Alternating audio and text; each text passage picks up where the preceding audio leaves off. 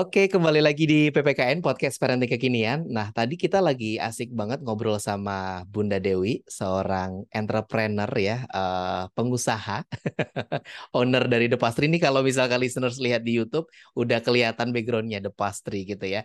Uh, Bun, tadi kita kita lagi ngobrol uh, apa namanya tentang ini ya ketika anak-anak yang di pondok itu pulang ke rumah. Nah, ini Bunda ya. sendiri kan juga seorang entrepreneur yang pasti kesibukannya juga luar biasa gitu ya Bun ya. Nah, uh, gimana Bun kalau misalkan pas lagi anak-anak pada pulang rumah gitu, uh, pulang dari pondok gitu ya ke rumah, uh, gimana sih Bun? Apa sih uh, apa ya mungkin uh, apa yang Bunda lakukan gitu ya agar agar anak-anak ini juga tetap dapat vibe-nya di pondokan tapi juga tetap bisa melepas rindu dengan semuanya itu biasanya ibu bunda uh, ngapain dengan anak-anak mungkin bisa share juga wah kalau ngapain tuh sebenarnya kalau anak-anak liburan tuh mas? Mm -hmm uh, jauh-jauh hari itu kita sudah bikin schedule ya. Oh, okay. mau ngapain, mau ke mana, Libur, iya, nggak okay. harus nggak uh, harus pergi yang jauh gitu. Mm -hmm, Cuman mm -hmm. uh, kadang-kadang juga sudah ada request dari anak-anak nanti, mm -hmm. oh nanti kita jalan ke sini ya. Kita kan suka besukan ah. nih ke Belantara gitu kan, naik gunung kayak gitu. Okay, Jadi kadang-kadang anak-anak itu udah udah udah ah aku kepingin ke sini, ke sini, ke sini, mm -hmm. oke okay, gitu. Ya ya kita jalanin aja gitu. Hmm. Memang uh, kalau saya pribadi ketika hmm. anak-anak hmm. di rumah saya banyak ngobrol gitu nah, karena okay. kesempatan kita ngobrol sama anak-anak itu ya ketika anak-anak pulang gitu. Hmm. Jadi transfer transfer mindset, transfer visi hmm. kayak gitu uh, uh, itu yang sering saya saya ceritain ke anak-anak gitu. Mm-hmm. masuk uh, ini loh Abi Umi itu kepingin punya rumah tangga seperti apa. Nah, mm-hmm. kemudian harapan Abi Umi sama kalian itu apa? Mm-hmm. nah yuk kita bareng-bareng. Ke depan um, Abi Umi itu kepingin bagaimana? Terus saya juga mencoba menggali ke anak-anak kalian mm -hmm. kepingin seperti apa pengen hidup yang bagaimana mm -hmm. nah uh, apa namanya setelah uh, kalian mondok nah apa, apa sih yang kalian rasakan nah karakter mm -hmm. seperti apa yang ingin kamu apa namanya yang kamu temukan pada dirimu kemudian hmm. yang ingin nanti kalau kamu bangun untuk keluargamu hmm. kita sering sharing sama anak-anak sangat terbuka kadang anak juga yuk yuk ini apalagi kan uh, apa namanya uh, si kakaknya yang pertama Farasan tidak ada hmm, hmm. nah itu mesti kalau pulang yuk kita kirim doa jadi kirim doa itu ya kita biasakan. Saya pun juga ngomong kasihan Mas Faras gitu loh belum punya keturunan. Abi Umi berharap insya Allah sih Mas Faras uh, dengan redonya Abi Umi saja dia udah dapat surga. Hmm. Tapi Abi Umi tetap berharap kalian dengan anak-anak kalian kelak tetap membawa Mas Faras dalam doa gitu. Hmm. Jadi uh, apa namanya ya banyak banyak ngobrol gitu Mas. Hmm. Saya kalau udah udah anak-anak di rumah itu mungkin porsi kerja sudah saya kurangin ah, banyak okay. delegasi jadi hmm. saya banyak fokus bersama anak-anak hmm. kadang melakukan uh, banyak hal lah walaupun kadang-kadang cuma tiduran nah, hmm. kalau misalnya nggak outing gitu tiduran di rumah atau masak atau makan bareng itu banyak ngobrol hmm. gitu karena okay. uh, eh, terutama ini Mas Fahmi tentang uh, tentang hidup tentang yeah keberagaman itu mm-hmm. kesempatan saya.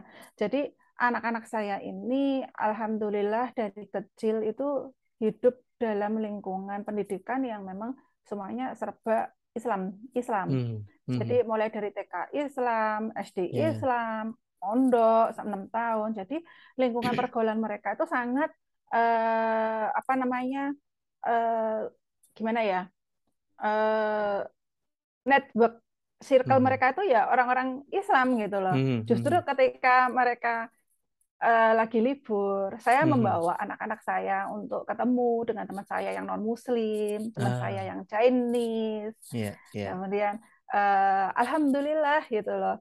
Uh, ini dua anak yang sudah lulus gitu kuliah, hmm. bahkan hmm. Uh, itu nggak canggung gitu yeah. tidak mem, yeah. tidak ada sekat jadi yeah. saya selalu menyampaikan ke anak-anak uh, itu masalah iman itu masalah urusan kita dengan Allah mm. itu masalah masalah uh, hati kita dengan Allah. Uh, baga, uh, itu kan ada kelompok yang bahwa kita wajib berdakwah.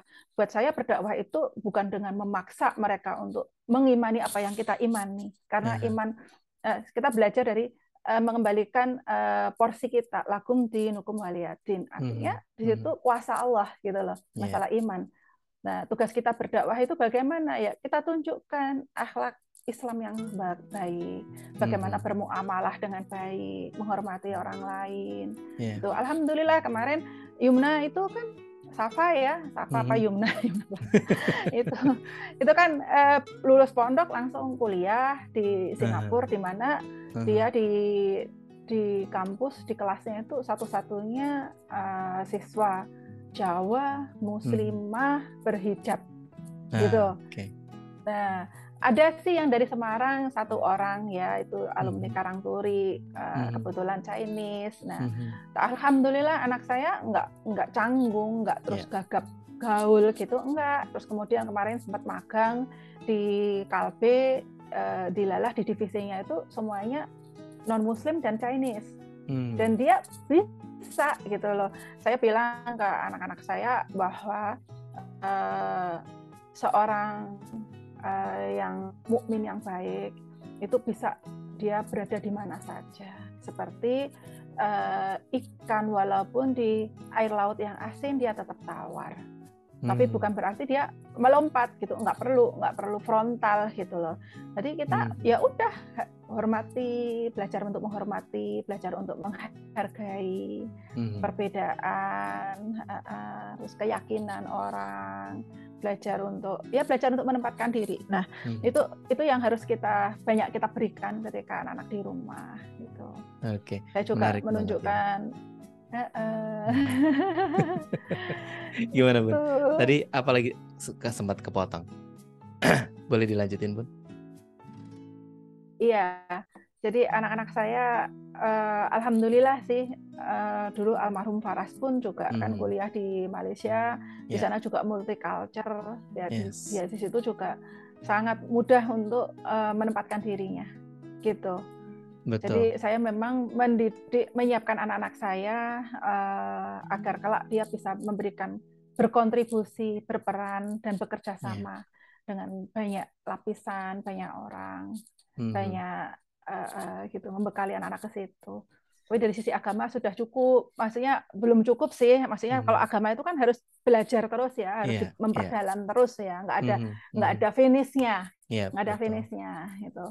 Jadi hmm. uh, menyiapkan anak-anak yang memiliki karakter yang kuat dari agama, dari mental, dari wawasan cukup hmm. gitu Mas Fahmi.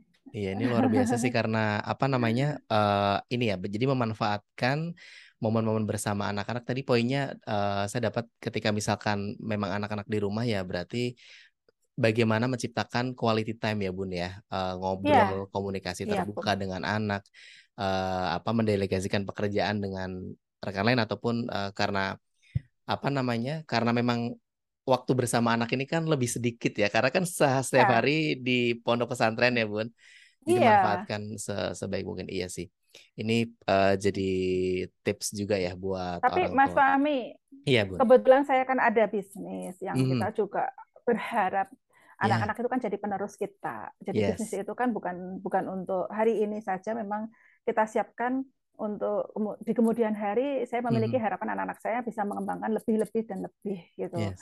Jadi kadang dari waktu liburan saya membawa anak-anak ke toko, ah, ke kitchen. Okay. Sempat sempat ada ketakutan, kekhawatiran dari anak-anak. Apa aku bisa ya Mi ya? Aku kan nggak bisa bikin kue, aku kan nggak hmm. bisa ini, nggak bisa gitu. Ya saya sebagai orang tua juga sebagai leader dari mereka harus hmm. menciptakan suatu kepercayaan diri, suatu hmm. kemantapan gitu. Jadi eh, di waktu yang lain itu saya juga sering menyisipkan, jadi menyampaikan visi-visi, visi-visi termasuk visi usaha, visi hidup, yeah. visi ya kita transfer, transfer. Dan itu nggak bisa di ini ya Mas Fahmi ya, hmm. nggak bisa dibohongin. Uh, kemarin itu belum ya Juni ya bulan Juni tahun kemarin hmm. saya melakukan mapping uh, tes psikologis ke tiga anak saya, Farah, ya. Safa, yeah. sama Noni. Memang hmm. uh, ke Farah sama Safa, di mana mereka sudah terus memang sering uh, diskusi itu visi mereka visionernya itu sampai 100% oh. luar biasa ya sorry jadi hasil psikotesnya itu visioner uh, Farah sama Safa itu 100%. Sementara hmm. Nonip itu masih di angka 65 atau 75 persen. Ya, hmm. itu karena memang uh, visi itu harus di ditransfer, harus disampaikan. Hmm. Kalau karena Nonip masih di pondok kan, jadi hmm. mungkin kalau telepon pun hanya batas hahaha. Terus kalau ketemu pulang ke rumah pun, yang penting dia happy gitu ya. Yeah. Kalau yang besar-besar kan udah mulai diajak ngomong serius nih. Kamu hmm. mau bawa hidupmu ke Nah, kalau yeah. misalnya ini Abi Umi udah punya merintis ini, kira-kira kamu akan bawa ke mana? Nah, itu udah mulai kebentuk Mas Fahmi, hmm. gitu. Jadi saya cerita sama uh, kemarin juga ikut uh, apa namanya bisnis sharing bisnis sharing gitu kan uh, perlunya kita selalu mengikrorkan visi kita kepada karyawan bahkan hmm. Safa waktu magang di magang di Kalbe hmm. itu uh, dia kebetulan di magang di bidang HR itu hmm. setiap karyo kar, calon calon intern jadi hmm. calon mag, apa, apa magang namanya, gitu ya? karyawan ya? magang calon hmm. magang pun disampaikan visinya supaya apa menyamakan frekuensi yes, yes. nah ini sering kita lakukan jadi kalau saya pribadi sama suami itu sering berdua hmm. yeah. itu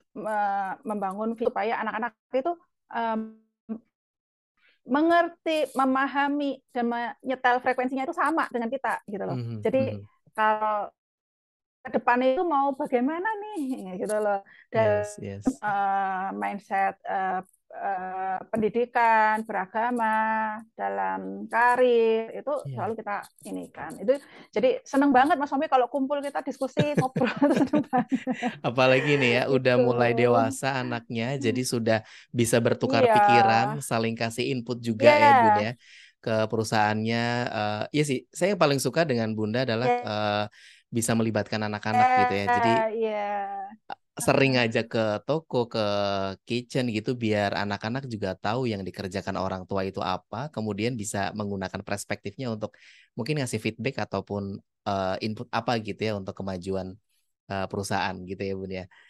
Luar biasa sih ini. Ya. Oke, okay, Bun. Uh, tadi kalau kita ngomongin bisa dibilang ngomongin yang enak-enaknya gitu ya Bun ya. Nah sekarang uh, biar lebih fair kita kok juga pengen dengar cerita hal-hal uh, yang duka-dukanya gitu Bun misalkan.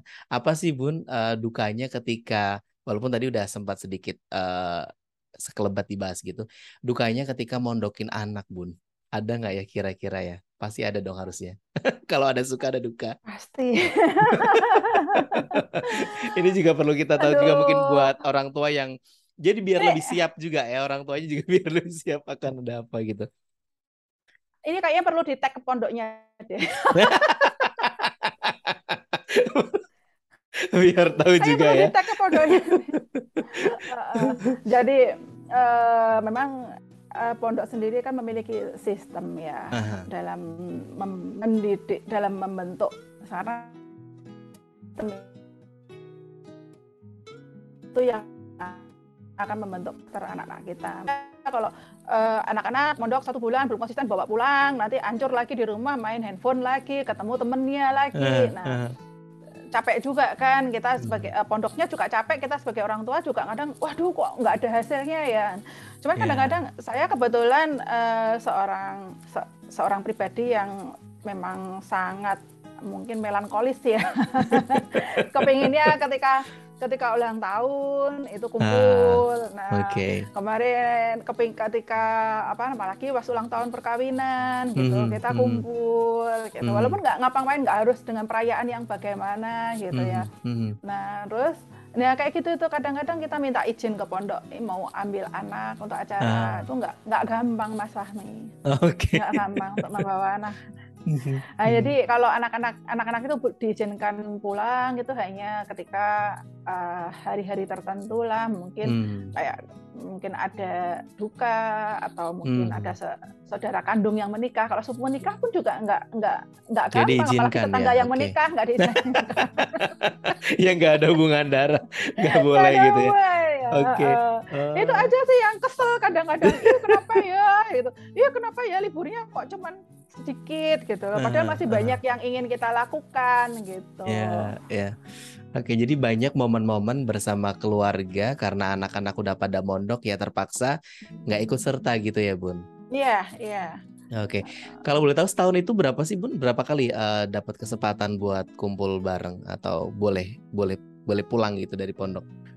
Kalau anak-anak biasanya pasti itu ya liburan semester sama oh, liburan, liburan semester. lebaran. Ha, itu aja. Oke, okay. setahun dua kali lah ya paling enggak.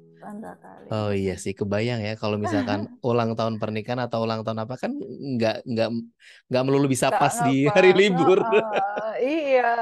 Uh, kalau pas hari libur sih enak gitu, kalau pas enggak, oke. Uh, Oke. Okay. Selain itu apa bun? Selain uh, pengen kumpul-kumpul tapi nggak boleh juga ada ada lagi yang lain nggak? Atau mungkin ada perasaan-perasaan uh, mungkin tahun-tahun pertama ketika mungkin Mas Faras yang pertama uh, mondok ada nggak sih yang nggak bisa sampai nggak bisa tidur gitu? Kan biasa kan enggak lah. Oh enggak. Kuat juga seorang ibu gitu. jadi emang sebenarnya udah ya, ada hmm. pernah sih ada hmm. kadang kalau awal-awal anak mondok itu mesti kayak kepikiran aduh yeah. Ya. uh, apa ya dia bisa nggak ya adaptasi gitu yes, yes, yes. Nah, kalau di rumah biasa dilayanin kan yeah, betul. semuanya hmm. serba serba ada di sana gimana itu paling satu bulan lah gitu kalau hmm. sudah lebih dari satu bulan itu udah udah mungkin agak ini kalau suami saya selalu uh, ngomong sama saya wes harus tatak tidak tegamu kui kalau sampai tidak tegamu itu adalah tega gitu loh. Kalau saya ah. sampai nggak tega, terus akhirnya mengambil anak saya itu lebih tega. Artinya saya tega hmm. membuat anak saya uh, dalam kondisi yang tidak ter uh, dalam tidak dikondisikan dalam ter, terdidik dalam tanda hmm. petik lah gitu loh ya. Yeah, Saya ya. nggak yeah. ngomong eh yang di rumah nggak dididik, ya nggak juga sih gitu loh. iya iya betul sih. Jadi memang eh, kadang-kadang jadi orang tua juga memang harus tega untuk Benar. untuk ini ya bun ya demi kebaikan anak-anak gitu ya. Tidak tega bukan berarti tega gitu ya bun ya. Intinya seperti Benar. itu. Ya. jadi okay. pendidikan pendidikan itu nggak ada yang mudah, nggak yeah, ada yang yeah. mudah. Bosen pasti gitu loh, berat pasti. Ya, yes, yes. seorang seorang saya kalau ngasih contoh ke anak-anak saya seorang yang apa itu Mas Fahmi? Mm-hmm. ahli orang ahli militer. Yeah. nah, nah mereka juga berlatih setiap hari. Yes. Gitu seorang pasukan yang hebat itu juga hmm. mereka belajar yes. uh, menempa fisik setiap hari. Seorang atlet yang hebat itu juga setiap yeah. hari mereka menempa diri. Artinya nggak ada pendidikan itu nggak ada yang mudah, nggak ada yang hmm. enak gitu loh. Yeah. Pasti pendidikan itu harus memang memang lebih uh, apa ya lebih lebih dipaksa gitu loh mm. untuk mm. awal dipaksa sampai dia kalau udah seneng sih udah nggak ini mungkin udah udah kalau udah seneng seorang atlet kan udah misalnya atlet saya lihat tuh kalau pas renang kan kalau hmm. uh, sama anak-anak renang lihat tuh atlet tuh renang pakai uh, timer terus hmm. bolak-balik berapa kali setiap yeah, hari hanya yeah. melakukan itu saja gitu loh mungkin kalau kita tidak hobi renang kita tidak punya target bosen pasti yeah. Mm-hmm. Setiap hari basah-basah, setiap hari wah pegel semua. Yeah. Kita kalau nggak punya target, nah karena uh, kita paksa pendidikan mm. itu kan memang harus sangat sangat harus paksa ya, mm-hmm. sangat apa namanya relevan dengan kata paksa. Itu kan karena mm. kita punya target, yeah. kita punya tujuan. Mm. Nah jangan sampai target ini anak nggak paham. Yeah dari awal anak harus dipahamkan kenapa mesti di pondok pesantren, kenapa kamu yeah. mesti sekolah, kenapa kamu mesti belajar. Hmm. Jadi anak-anak itu melakukannya dengan happy, yeah. gitu. Tahu targetnya untuk apa, untuk jadi seseorang seperti apa, untuk mendapatkan apa, gitu, hmm. Mas Wahmi. Oke. Okay. Iya betul. Artinya di uh, awal ini ya Bun ya, sebelum mondok memang kita sebagai orang tua harus kasih bekal yang cukup gitu ya, biar anak-anak ini pemahaman, pemahaman ya, uh, positifnya ya. apa sih gitu ya Bun ya. Iya. Harus ini seperti apa, ya betul. Saya jadi ingat waktu mau nyekolahin kibar itu sampai harus soundingnya lama banget gitu, biar bener, biar kayak dilihatkan gitu ya. Jadi survei. Uh, jadi oke, okay, saya jadi punya pertanyaan Bun. Apa sih Bun persiapan-persiapan yang yang bisa kita lakukan gitu untuk uh, membuat agar anak kita ini siap mondok gitu Bun? Ada nggak mungkin? Uh, kalau yang pertama dulu pasti nggak gampang ya. Waktu Faras hmm. tuh nggak gampang mas. Hmm. Jujur aja tapi ketika ke adik-adiknya karena sudah melihat kakaknya mondok, kita hmm. sering nengok ke sana, hmm. mungkin melihat. Nah, itu mungkin sudah akhirnya ada sebuah perasaan uh, uh, apa namanya ya, kayak ya itu cara mempersiapkan mungkin ya kalau dulu Faras hmm. kan tanpa tanpa kunjungan-kunjungan kayak gitu hmm. langsung kan dipondokin gitu tapi kalau adik-adiknya kan karena sering nengokin, akhirnya udah ngelihat situasi kondisinya, hmm. akhirnya udah berdamai lah, berdamai. Hmm. Oh, aku besok berarti bakalan ke sini sekolahku. Yeah. Hmm. Jadi dia sudah uh, orientasi lebih awal. Jadi kalau hmm. mungkin anak pertama ya saran saya banyak berkunjung aja ke pondok pesantren hmm. Oke, berkunjung Untuk, dalam artian nengokin gitu ya, Bun ya? atau mungkin kalau atau kalau sudah ada yang ditengokin, kalau sudah ada yang ditengokin, okay. mungkin keponakan atau apa, ah. ya nggak apa-apa. Hmm. Kalau belum ada yang ditengokin, ya survei aja silaturahmi hmm. ke ke Pak Yainya, ke Ustadznya. Yeah. Uh, ingin mengajak mendekatkan anak-anak supaya oh kayak gini ya pendidikan kayak gini ya juga cerita-cerita saya juga sering cerita tentang uh, Imam Syafi'i yang hmm, ketika uh, umur berapa itu kan udah yatim dipondokin umur 9 tahun sudah bertahun nggak ketemu ibunya udah hafal iya. Al-Qur'an yeah. saking rindunya gitu sampai hmm. mengetuk pintu ibunya pun di dalam rumah itu sebenarnya menahan rasa rindu dengan tangis tapi kemudian hmm. mengusir lagi kenapa karena uh, di pondok juga kita paham di atas hmm. ilmu itu adalah adab sekarang kan banyak orang yang iya. berilmu, yeah. berpangkat, tapi nauzubillah min dalik mm-hmm. gitu loh. Mm-hmm. Ya kan? Nah, kalau di pondok pesantren itu kan sebenarnya kalau dulu sih uh, identik ya orang berpendidikan halaknya baik, yes. uh, orangnya uh, tawadu, yeah. orangnya santun. Sekarang yeah. itu nggak bisa jadi acuan. Banyak anak-anak yang berpendidikan dalam tanda petik itu dari sisi etika sangat jauh, mm-hmm. sangat jauh. Nah, nah kalau di pondok itu memang anak-anak itu dibangun di situ, Mas, adabnya. Mm -hmm. Kalau di pondok-pondok salaf itu senang lagi, Mas. Kalau uh, saya ke pondok itu uh, waktu itu saya ngobrol tuh sama anak-anak saya. Tiba-tiba anak saya berdiri, berdiri dengan kepala ditunduk, tangan ditangkupkan di depan gitu, mm -hmm. gini. Apa? Ada abah lewat. Hmm. Sebagai sebuah adab penghormatan hmm. kepada guru hmm. sampai sebegitunya. Uh, yang saya rasakan sih memang uh, walaupun di rumah kita juga mendidik anak-anaknya masalah adab, hmm. tapi dari pondok itu beda, beda hmm. banget.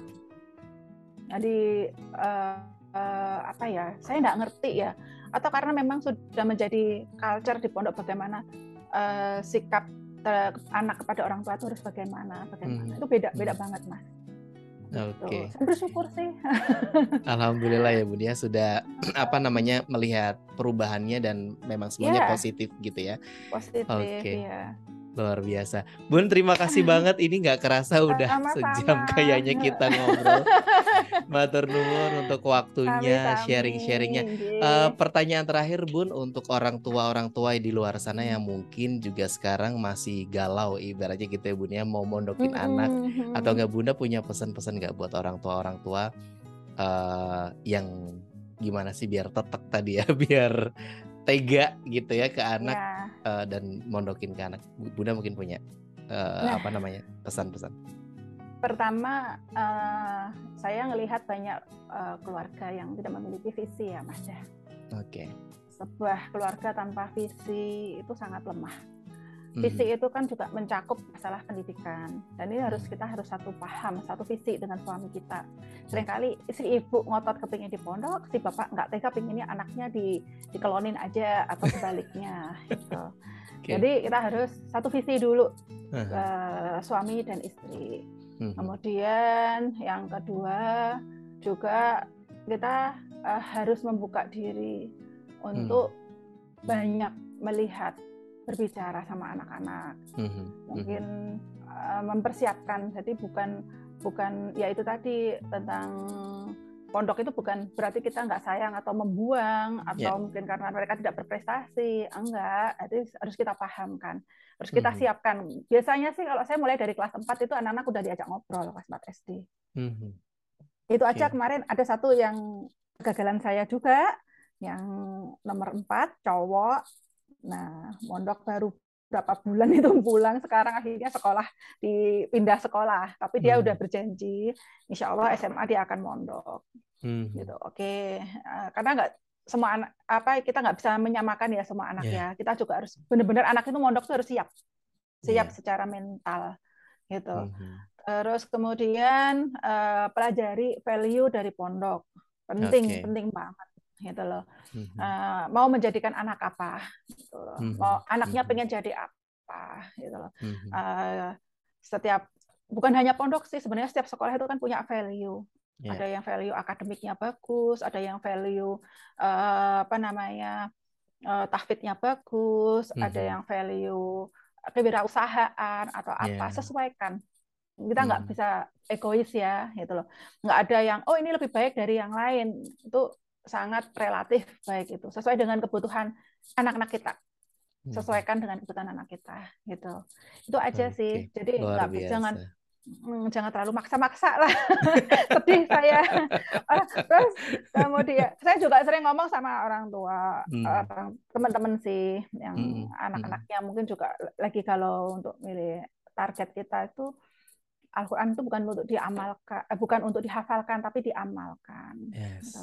Kalau bisa menghafalkan dan mengamalkan itu luar biasa. Alhamdulillah ya. Hmm. Saya paling sedih kalau uh, hafal, fokus hafalin Al-Quran, habis itu uh, ketika diajak berpikir tentang berkiprah da dalam rumah tangga lah, hmm. gitu.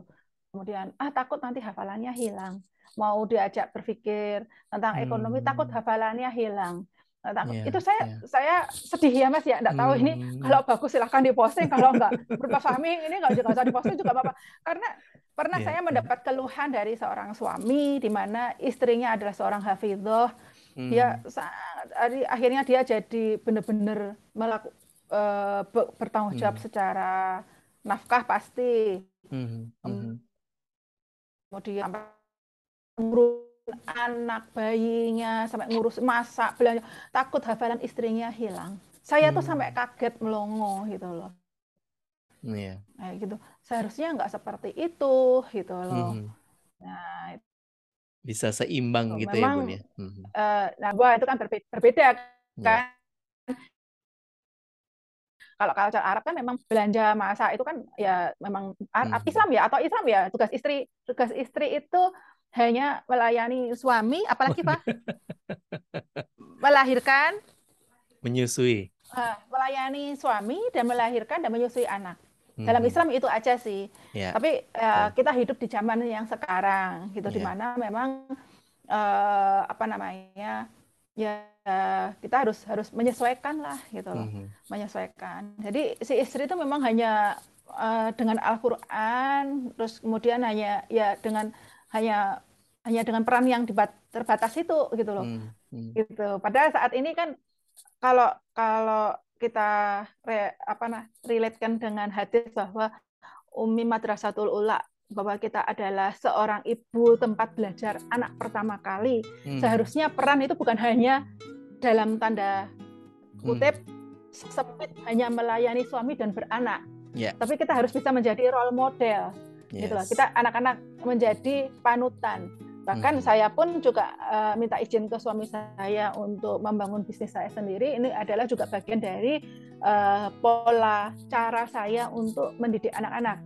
Bahwa hmm. uminya adalah uh, seorang ibu yang memil yang berdaya, yang memiliki karya, yang hmm. berdaya ekonomi, memiliki kemampuan dalam sisi finansial. Hmm. Nah, bukan untuk sombong-sombongan, hmm. tetapi agar uh, apa punya semangat untuk memberi manfaat, untuk menebar manfaat. gitu. Jadi kalau kita, jadi antara kita nggak bisa mengambil satu hukum kemudian mengabaikan hukum yang lain gitu loh. Yes. Dan kalau satu hukum bahwa oh tugas istri hanya ini, tapi di hukum yang lain bahwa Umi adalah madrasatul ula. Hmm. Apa yang kita lakukan itu dilihat oleh anak-anak. Hmm. Ada, ada kan ada penting ah pendidikan tuh nggak penting gitu loh. Seorang ibu itu yang penting solehah gini gini ini. Tapi bagaimana kita nggak nggak mendidik diri kita sendiri, nggak bagaimana kita nggak belajar, sementara kita punya tanggung jawab untuk mendidik anak-anak kita. Yes. Ya kan, gitu. Oke, okay. terima kasih banyak Bunda. Tadi tipsnya uh, kalau saya simpulkan ada tiga ya. Yang pertama dari yeah. diri kita sendiri dengan suami ya, suami istri gitu pasangan satu harus satu visi. Kemudian kalau sudah satu visi ngobrol ke anak ya, komunikasi iya. terbuka, yeah. pengennya apa segala macam, tidak boleh maksain. Yeah. Kalau sudah baru kita harus tahu value dari pesantren yang pengen pesantren kita itu. Uh, apa titipkan anak kita ke sana gitu ya. Yeah. Oke. Okay. Matur nuwun, terima kasih Bunda untuk sharing-sharingnya luar biasa. Ini nggak kerasa kalau ngobrol sama Bunda itu uh, tiba-tiba udah dua jam. Makasih banget Bun. Iya, uh, maaf lahir batin juga Bun kalau misalkan ada salah-salah kata kita ketemu lagi kapan-kapan. Semoga bisa mendapatkan manfaatnya buat listeners. Kita jumpa lagi di episode berikutnya. Terima kasih. Assalamualaikum. Waalaikumsalam warahmatullahi PPKN Podcast Parenting Kekinian. Podcast Parenting Kekinian.